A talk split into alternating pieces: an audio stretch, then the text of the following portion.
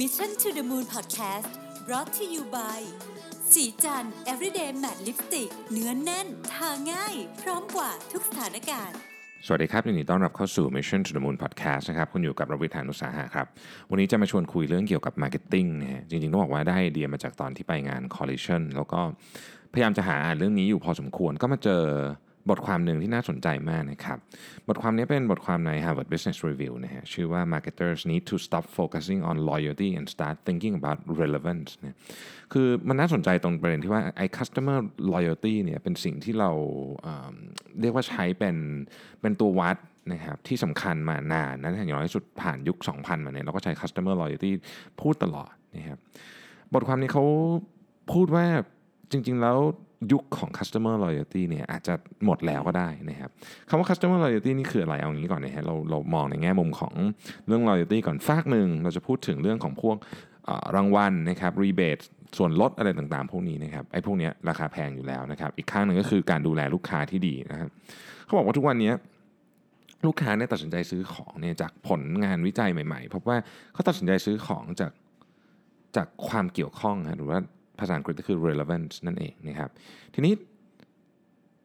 ไอยุคการตลาดที่เราทำ loyalty เนี่ยนะฮะมันมันไม่ได้เป็นสิ่งที่เป็นเรื่องสำคัญอีกต่อไปแล้ว incentive ที่ loyalty เคยให้เนี่ยเริ่มมีความเกี่ยวข้องกับคนยุคใหม่น้อยลงไปเรื่อยๆนะครับ Kantar Retail นะฮะ Kantar Retail คือเอ่อเป็นบริษัท research consumer research ชั้นนำเนี่ยนะครับก็บอกว่า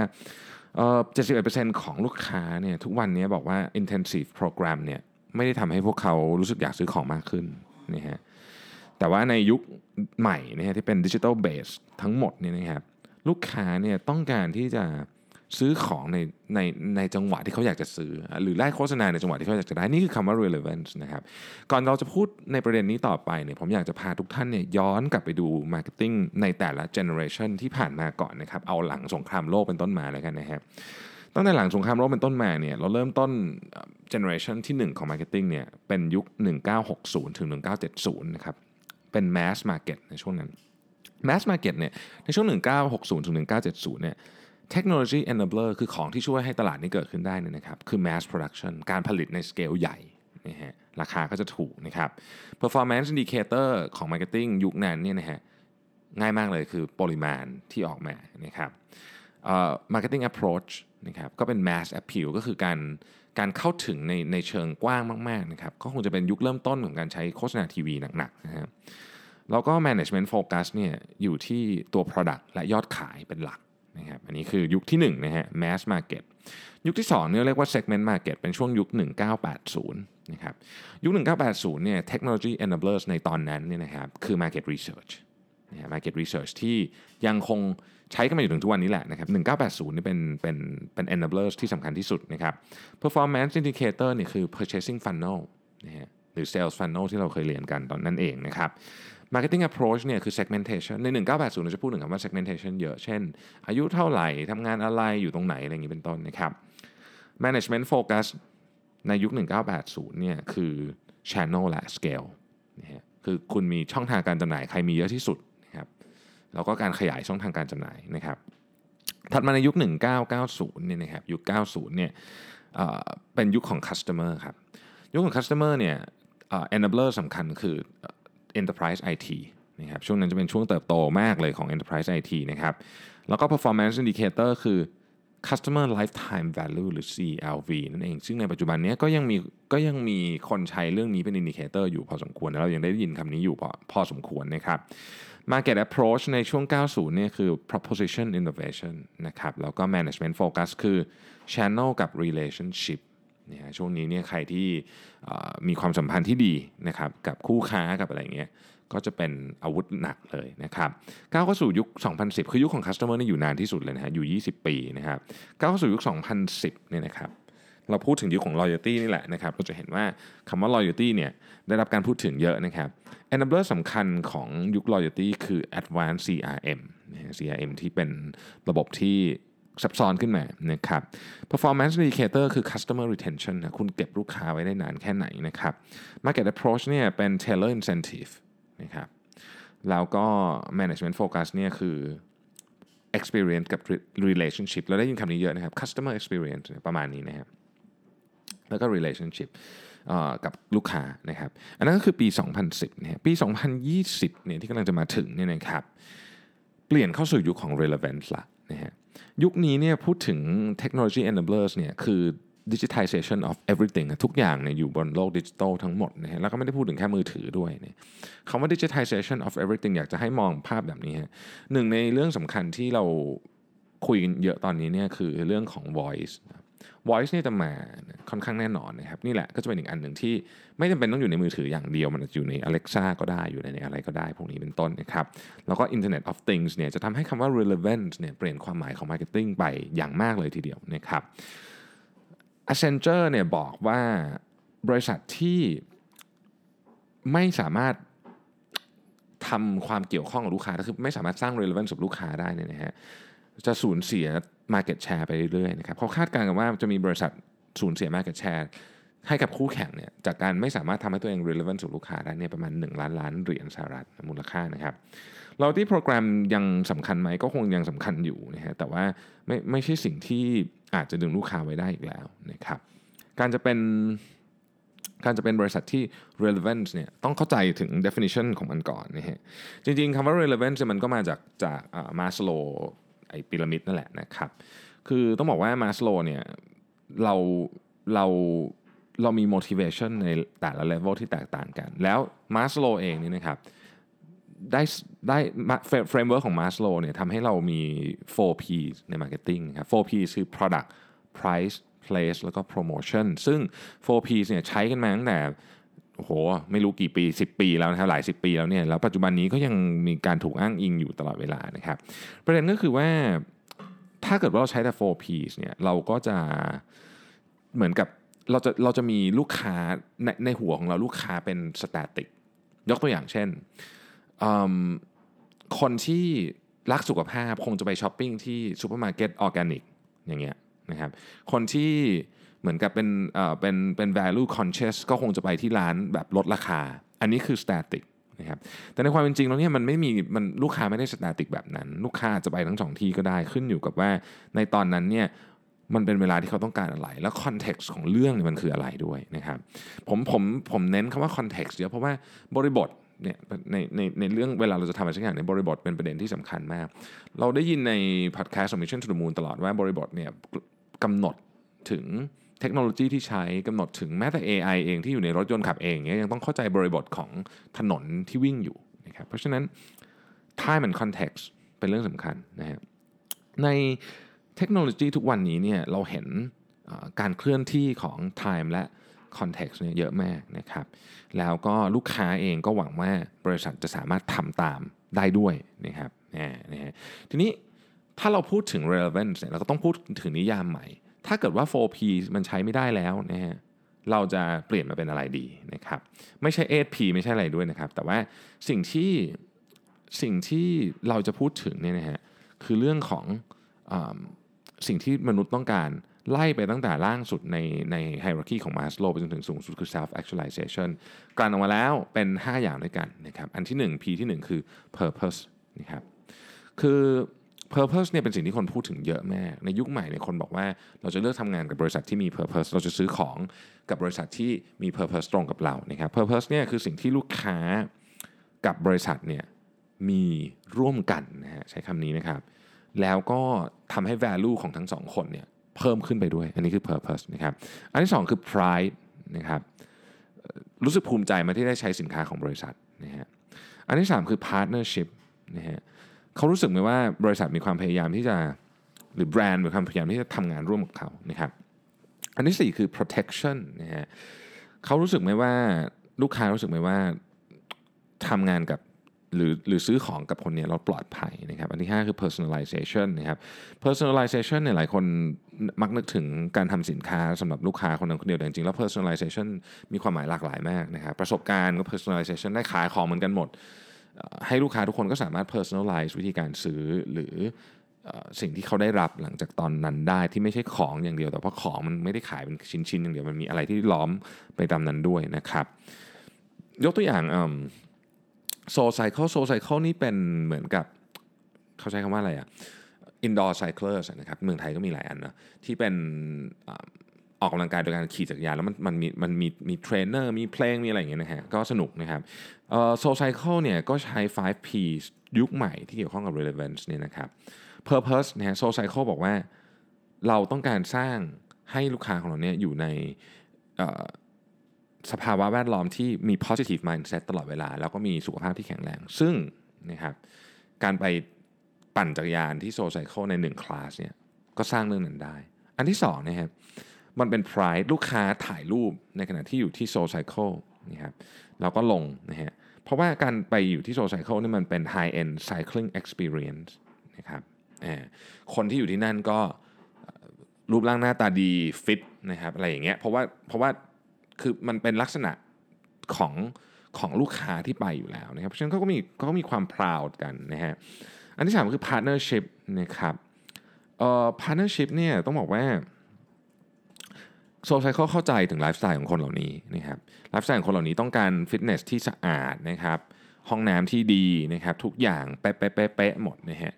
โซไซเคิลมีแม้แต่ playlist ใน Spotify ให้ลูกค้านะครับอันนี้คือ P ที่3และ P ที่ 4 คือ protection นะฮะ protection ก็คือว่าคือคือคือคลาสของโซไซเคิลนี่แพงนะครับเป็น 45 นาที เพราะฉะนั้นมันก็ถือว่าค่อค่อนข้างแพง แต่ว่า protection ก็คือ ถ้าลูกค้าเดินเข้ามาในที่นี่แล้วเนี่ย 45 นาทีนี้ของคุณเนี่ยจะคุ้มเวลาทุกวินาทีเลย คือคือพนักงานของโซลไซเคิลจะเมคชัวร์ว่าคุณใช้ 45 นาทีของคุณเนี่ยคุ้มสุดๆ ทุกวินาที คือคุณออกไปคุณใช้เวลาแค่ 45 นาทีเนี่ย แต่คุณรู้สึกดีกับตัวเอง แล้วก็รูปร่างดีขึ้นนะครับ ถ้าทำอย่างต่อเนื่องนะฮะ แล้วก็อันสุดท้ายก็คือ personalization นะครับ personalization เนี่ยในเคสของ Soul Cycle อันนี้ไม่ยาก เพราะว่าแต่ละคนเนี่ยมี level ของของความฟิตแตกต่างกันอยู่แล้ว เพราะฉะนั้นต้องต้อง personalize อยู่แล้วผ่าน instructor นั่นเองนะครับ หลายบริษัทพยายามทำ 5P ใหม่นี้อยู่นะฮะก็เป็นแนวคิดที่มันมาได้สักระยะหนึ่งแล้ว แต่ว่าทำพร้อมกันหมดอาจจะยากนะฮะอย่างไรก็ตามสิ่งแรกที่ต้องที่ต้องปรับก็คือ mindset นะครับซึ่งมันเป็นหัวใจของบทความนี้นั่นเองนะครับ mindset ของเรื่องเรื่องการเอา 5P ไปใช้เพื่อให้เราเป็นบริษัทที่ relevant กับลูกค้าเนี่ยมีด้วยกันทั้งหมด 3 อัน อันที่ 1 go outside your comfort zone นะครับอย่าอยู่ใน comfort zone นะครับอันที่2นะครับ timing is everything เวลาเป็นเรื่องสำคัญมากนะครับ แล้วก็อันที่3เนี่ยต้องต้องพยายาม คิดนอก status quo ให้ได้ 1 กับ 3 ไม่เหมือนกัน เดี๋ยวอธิบายให้ฟังว่าเป็นยังไงนะครับ อันที่ 1 คือ out of comfort zone เนะคือคำนี้เราได้ยินเยอะนะครับแต่ comfort zone ในที่นี้เนี่ยหมายถึงการที่เราใช้ 4Ps เนี่ยมาหลาย 10 ปี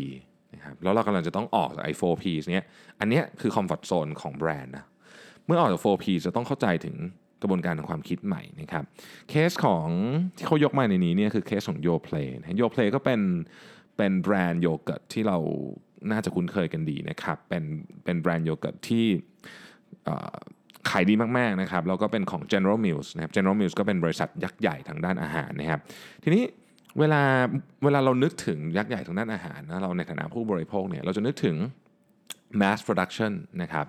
แล้วอีกอันหนึ่งเนี่ยที่เขาไปทำการสำรวจมันน่าสนใจมาก เราจะนึกถึง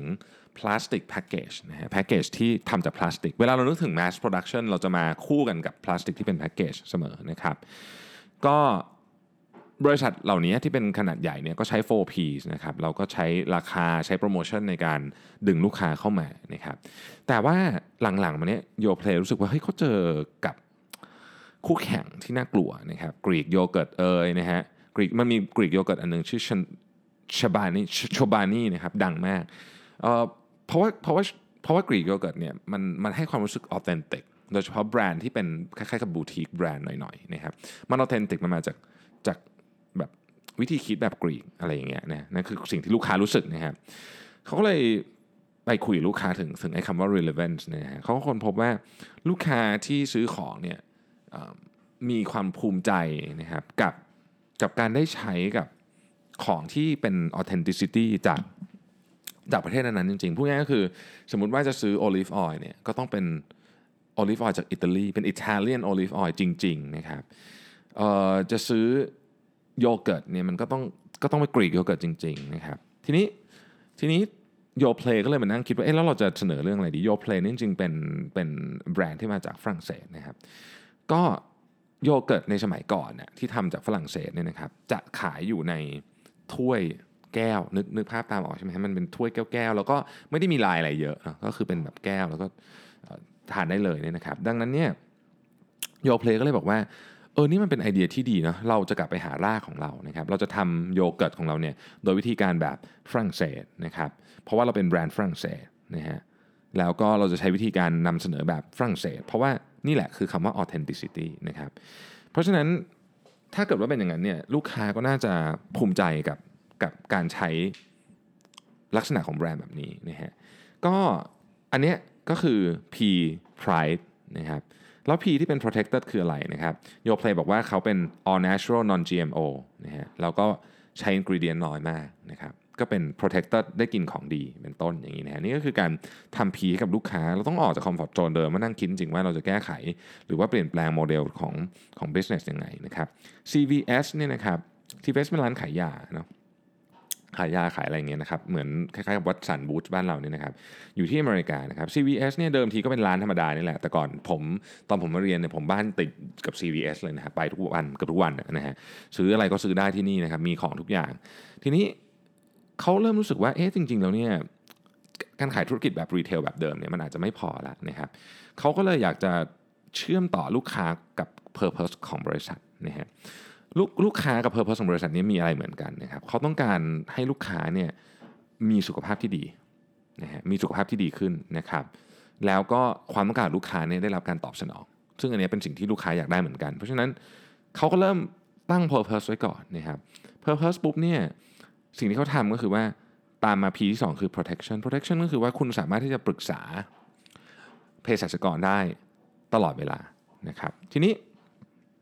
เขาทำไง เนี่ยเขาทำไง CVS เนี่ยเอาเทคโนโลยีเข้ามานะครับใช้ตั้งแต่ predictive analytics AI machine learning นะครับทำเพื่ออะไรนะฮะเพื่อให้เป็น partnership กับลูกค้า ว่าตอนนี้คุณต้องกินยาแล้วนะ ตอนนี้คุณควรจะทำอันนี้นะเพื่อให้เพื่อให้คุณมี long term health ที่ดีขึ้น การทำงานของ CVS ตอนนี้จึงไม่ใช่แค่การขายยาตอนลูกค้าเดินเข้ามาหรือซื้อผ่านเว็บเท่านั้น แต่ดูแลลูกค้าตลอดแม้ลูกค้าจะไม่ได้กินยาอยู่ก็ตาม นะครับอันนี้คือคำว่า partnership นะร่วมทำงานด้วยกันนะครับที่ CVS ยังยังยังไปไกลกว่านั้นอีกด้วยการไปทำงานกับ IBM นะครับ IBM มีมีวัตสันนะเป็น AI ที่เก่งมากเนี่ยนะครับ ไปทำการคาดการณ์ว่าลูกค้านี่กำลังจะอยากได้อะไรนะครับกำลังจะอยากได้อะไรในอนาคต เพื่อที่จะนำเสนอเนี่ยก่อนที่ลูกค้าเนี่ยจะต้องเดินมาที่ร้านเขาอีกนะครับอันนี้ก็เป็นก็เป็นวิธีการคิดอันใหม่ ของ retailer อย่าง CVS เนาะนะครับข้อที่ 2 คือ timing is everything นะฮะในใน 5P เนี่ยนะครับ personalization เนี่ยเป็นอันหนึ่งที่ที่มีคนพูดถึงเยอะแต่ว่าทำยากนะฮะพูดง่ายทำยากว่างันเถอะ อย่างที่บอกนะครับ personalization เนี่ยมันไม่ได้เกี่ยวกับของอย่างเดียว มันอาจจะเป็น message ที่ไปถูกเวลาก็ได้ experience ที่ไปถูกเวลาก็ได้นะครับ หรือของที่ไปใน context ที่ที่ลูกค้าต้องการก็ได้นะฮะ ระดับของการ personalization มันก็ขึ้นอยู่กับกับแผนการแล้วก็เทคโนโลยีแล้วก็เรื่อง operations ของบริษัทนั้นๆนะครับอย่าง Hertz เนี่ยนะฮะ Hertz เนี่ยเป็นบริษัทเช่ารถเนี่ยก็ทำ just in time delivery นะครับคือ just in time delivery นี่คือเหมือนกับว่าเอ่อแต่ก่อนเวลาเช่ารถมันต้องมันต้องเตรียมแผนการงานมาก แต่ตอนเนี้ย Hertz เนี่ยใช้คล้ายๆกับ predictive analytics เหมือนกันที่จะที่อยากจะจะดูว่าลูกค้าเนี่ย ต้องน่าจะต้องการเรื่องนี้เมื่อไหร่นะครับคือมองล่วงหน้าผ่านกระบวนการพวกนี้ใช้ predictive analytics เนี่ยเขาสามารถทำได้หลายอย่าง 1. พูดถึง offer สมมุติบอกว่าคราวที่แล้วเนี่ยเคยเสนอลูกค้าคนนี้ไปเป็น buy one get one นะฮะแต่ลูกค้าไม่เอานะครับลูกค้าไม่เอา ดังนั้นเนี่ยคราวนี้ต้องเสนอดีลใหม่เป็นอะไรที่ลูกค้าน่าจะสนใจมากขึ้นเบสจากสถิติที่เขาเคยมีอยู่ในข้อมูลนะครับอย่างเงี้ยอันนี้เป็น predictive analytics อย่างหนึ่งนะครับแล้วก็ตัว Hertz เองเนี่ยเขาก็เหมือนกับว่า ใช้ใช้กระบวนการทั้งหมด ที่เขามีเครื่องมือทั้งหมดเขามีร่วมกับพาร์เนอร์ของเขาเนี่ยนะฮะเพื่อที่จะให้รู้ได้ว่าเวลาเนี้ยมันเป็นเวลาที่ควรจะต้องนำเสนอสิ่งนี้ให้กับลูกค้านะครับซึ่งอันนี้ไม่ใช่เรื่องง่ายนะ แต่ว่าเขาทาได้นะครับ ข้อที่สามเขาบอกว่า don't be loyal to the status quo นะครับเขาบอกว่าในยุคนี้เนี่ยจะใช้วิธีการคิดวิธีการทำงานแบบเดิมเนี่ยไม่ได้แล้วนะครับ เพราะว่าการที่จะเปลี่ยนไปเป็นยุคของ Marketing ในยุคของ relevancy เนี่ยนะฮะมันต้องเปลี่ยนทั้งหมด 3 อย่าง 1 คือ process นะครับสคือตัว organization เอง และ 3สำคัญสุดคือเรื่องของ mindset นะครับคือเราจะไม่สามารถที่จะเปลี่ยนอะไรพวกนี้ได้เลยถ้าเราไม่เปลี่ยน mindset ก่อนนะครับบริษัทจำนวนมากเนี่ยเริ่ม shift จาก product focus นะฮะไปเป็นลักษณะของ platform approach นะครับตัวอย่างที่ที่ที่ผมชอบมากอันหนึ่งคือ Under Armour นะ Under Armour เนี่ยแต่ก่อนก็ตัวเองก็เป็นบริษัทขาย เสื้อผ้าอุปกรณ์กีฬาว่าไปนะฮะแต่ว่าสิ่งที่ Under Armour ทำตอนนี้เนี่ยคือ Under Armour บอกว่าเราจะเป็น connected fitness company นะครับ Under Armour ก็ไปซื้อใช้เงิน 500 ล้านเหรียญนะไปซื้อ fitness metrics นะครับคือพวกที่ที่วัดไอ้พวกฟิตเนสทั้งหลายเนี่ยทั้งในอเมริกาทั้งในยุโรปนะครับ แล้วก็รวมกันแล้วเนี่ยมี subscriber ทั้งหมด 100 ล้าน subscriber นะครับเขาเริ่มต้นจากตรงนี้ก่อนนะครับแล้วเขาก็บอกว่าโอเค เราเนี่ยจะช่วยให้คุณเนี่ยนะพูดง่ายคือช่วยให้คุณเนี่ยมีสุขภาพทางฟิตเนสคือ Under Armour นอกจากจะเน้นเรื่องสุขภาพแล้วเนี่ยยังเน้นเรื่อง body ด้วยนะครับถ้าจะสังเกตเห็นนะชุดของ Under Armour เนี่ย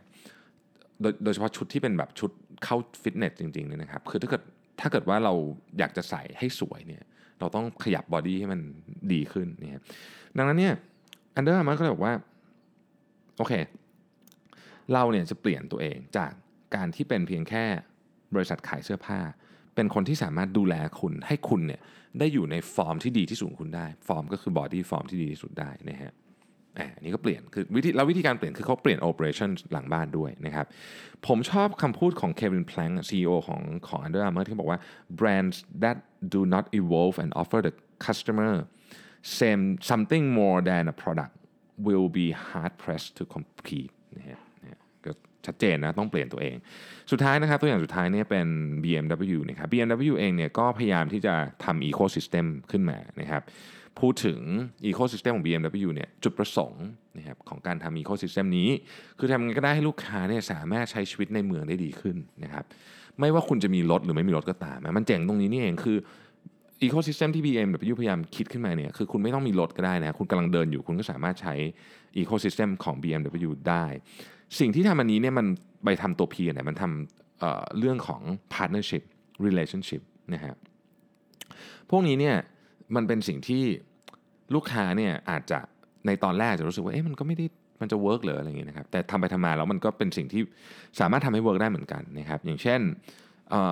ทำ seamless transportation experience นะครับอันนี้ก็เป็นอันหนึ่งนะฮะ แล้วก็มี car sharing ของ BMW หรือ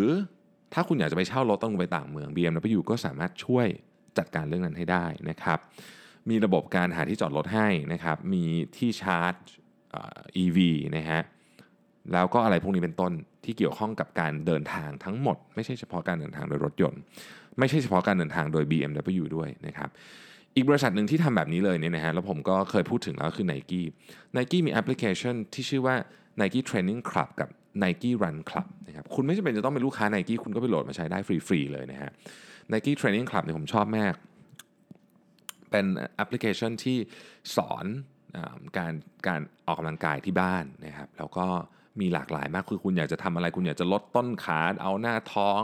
เล่นเพื่อไปวิ่งนะครับหรือว่าจะ full body cardio มีหมดเลย แล้วก็ไม่ต้องใช้อุปกรณ์อะไรเลย ใช้น้อยมากอะใช้อาจจะใช้โยคะแมทสักอัน หรือถ้าอันที่มันซับซ้อนเนี่ยก็จะต้องมีเวทหน่อยแต่คือใช้น้อยมากนะครับประเด็นที่สำคัญก็คือพอเรารู้สึกว่าเราใช้ไอแอปนี้ทุกวันนะนะฮะเวลาซื้อของอะเราก็รู้สึกอยากซื้อของไนกี้เนาะหลายเรื่องคือเราส่วนหนึ่งมันอาจจะเป็นเพราะว่าเรารู้สึกว่า เราได้ของฟรีจากเขาทุกวันเลย อันนี้เป็นความรู้สึกของผู้บริโภค อันนี้ผมความรู้สึกตัวเองเลยเนี่ยนะครับ อีกอันนึงที่น่าสนใจก็คือ เนื่องจากว่ามันจะต้องมีตัวอย่างของคนที่ทำให้เราดูใช่ไหมในแอปเนี่ยเขาก็ feature อุปกรณ์ของไนกี้ต่างๆ นานาอยู่ในนั้นชุดนะครับรองเท้าเราเห็นว่าสวยเราก็แบบเอออยากได้อะไรเงี้ยนะครับแอปนี้ไม่ได้แนวขายของเลยนะคือไม่มีไม่มีการแบบกดสั่งซื้อทันทีเลยไม่มี แต่มันทำให้เรารู้สึกว่าเราเป็น partnership หรือเรามีมีความสัมพันธ์กับแบรนด์นี้นะครับ มันเป็น ecosystem อันหนึ่งของ n i กี้ซึ่งทั้ง 3 แบรนด์ที่ผมพูดถึงเนี่ย Under Armour นะครับไนกี้และ BMW เนี่ยก็พยายามทำสิ่งนี้เหมือนกัน ผมทบทวนอีกครั้งหนึ่งนะครับว่า Marketing ในยุคของคำว่า relevance เนี่ยมันประกอบไปด้วยองค์ประกอบอะไรบ้างถ้าเราอยากจะทำนะครับ 5P ของ relevance คือ 1 purpose 2 pride 3 partnership 4 protection และ 5 personalization นะครับใหม่นะฮะ purpose pride partnership protection และ personalization นะครับ สิ่งที่ต้องทำคือ 1 ต้องออกจากคอมฟอร์ทโซนนะครับ go outside your comfort zone นะครับสก็คือว่า timing is everything นะเวลาเป็นเรื่องสำคัญมาก และ 3 don't be loyal to the status quo นะครับยุค marketing เปลี่ยนแล้ว เรากำลังจะเข้าสู่ปี 2020 นะครับ ลองดูว่าเราต้องปรับแผนอะไรของบริษัทเราหรือแบรนด์ของเราบ้างนะครับ ขอบคุณที่ติดตาม Mission to the Moon นะครับ สวัสดีครับ